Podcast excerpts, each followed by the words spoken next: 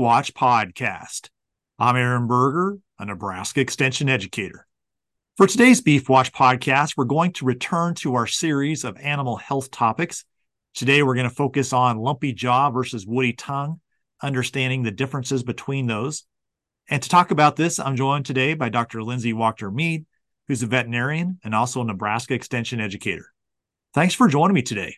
Thanks for having me back, Aaron. Well, as we record this podcast, we're sitting here in mid-August, and this is the time of year when spring calving cows are going to start coming through in terms of pregnancy testing, weaning calves. This is also the time of year when folks are evaluating which cows do I keep or cull, and cows that might have a lump or a blemish. Those are ones that we sometimes consider sending on down the road. In our conversation today, you're going to talk about the difference between lumpy jaw versus woody tongue. Help us understand how those two are different and what are some things producers might want to take note of as they examine cattle and think about what they should do with them this fall. Yeah, so I guess I'll start out with today's discussion by saying this is really kind of one of your for your information topics. Both woody tongue and lumpy jaw are similar, so there are a lot of similarities between both of these disease processes. There are a couple things that will kind of help you diagnose the differences between them, and I'll highlight those too. So we'll just start with the woody tongue. So it's a bacterial infection. So both of them are bacteria.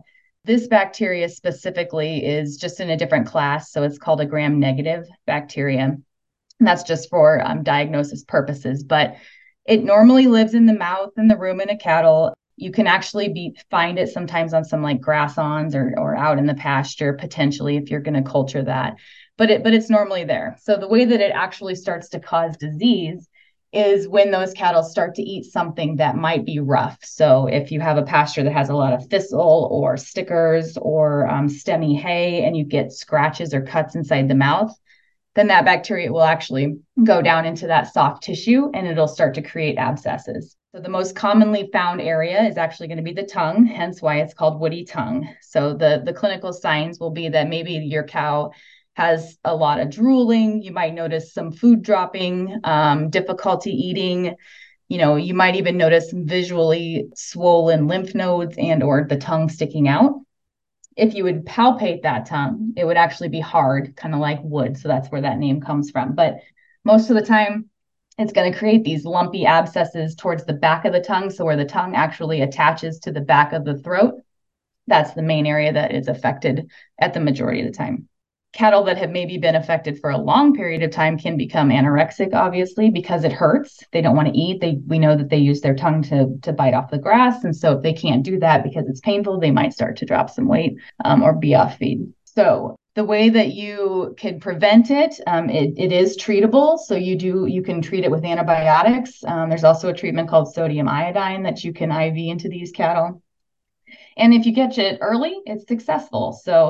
So that would be one that if you do notice that, you know, she's out in the pasture, she's running through the chute and something's not right, you do an exam, you have your veterinarian take a look at, you know, she might be able to be salvaged from that and then just go on with her mighty way. So there usually isn't a lot of repercussions afterwards if the treatment is successful.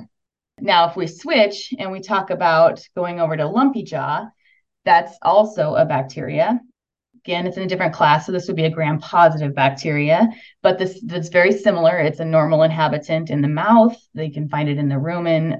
It will actually enter into the tissue from the same way. So if you have for the rough foodstuff, that'll cause a scratch or a puncture in the mouth.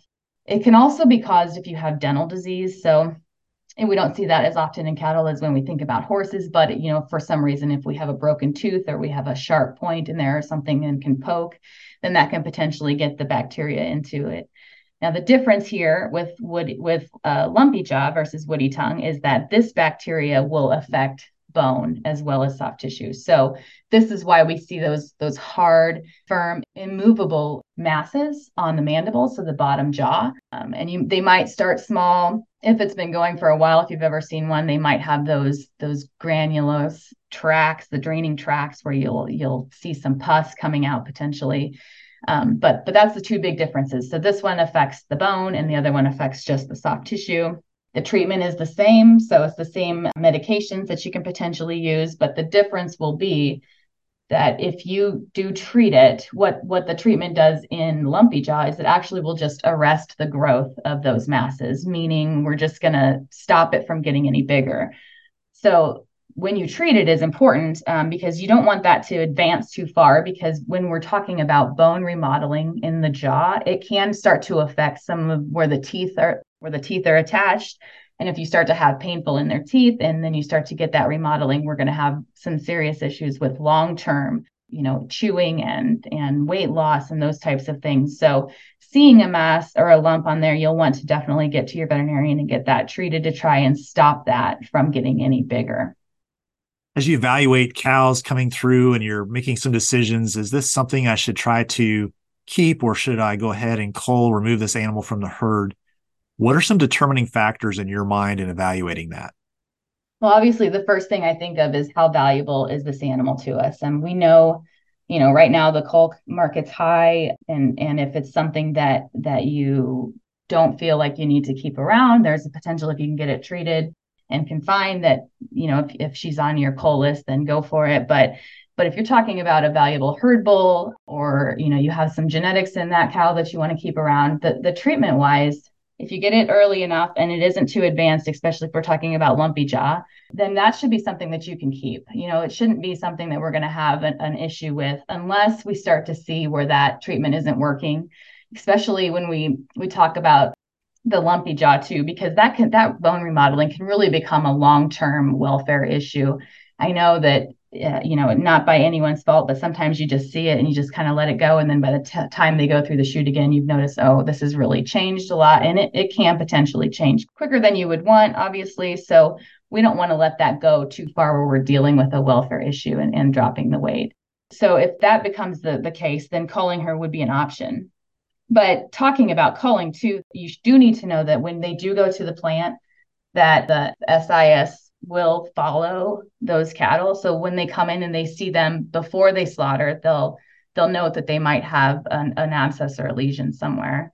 And then what they do is they'll mark those cattle as called U.S. suspect. And all that means now is that particular animal is going to be followed closely all the way through slaughter process and examined closely to see if there is any tissue that is not going to be fit for human consumption, and if it needs to have some trimming done.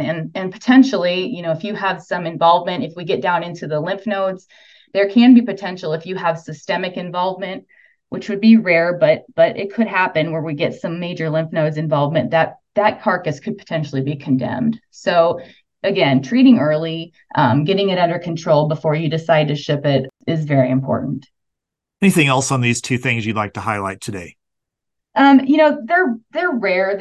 Not that we see it super often, but I know that these are cases that can be out there. Sometimes, it's important to say if you do notice something going on in the mouth, it's not always this issue too. So obviously, if you do have some drooling or some difficulty chewing, definitely talk to your veterinarian, because there are a couple differentials, and rabies potentially could be one of them. You don't want to be sticking your hand in the mouth of that animal. So, and also it's very, very rare that this could be a zoonotic disease, but there are a few cases that this has come up, that both of these bacteria could be passed on to humans. So just be cautious when you are examining an animal on your own. Always make sure that you have gloves on. Well, thanks for joining me today. Thank you, Aaron. For more information on the topic that was discussed in today's Beef Watch podcast, I would encourage you to contact Dr. Lindsay Wachter-Meade. Her contact information is at the beef.unl.edu website.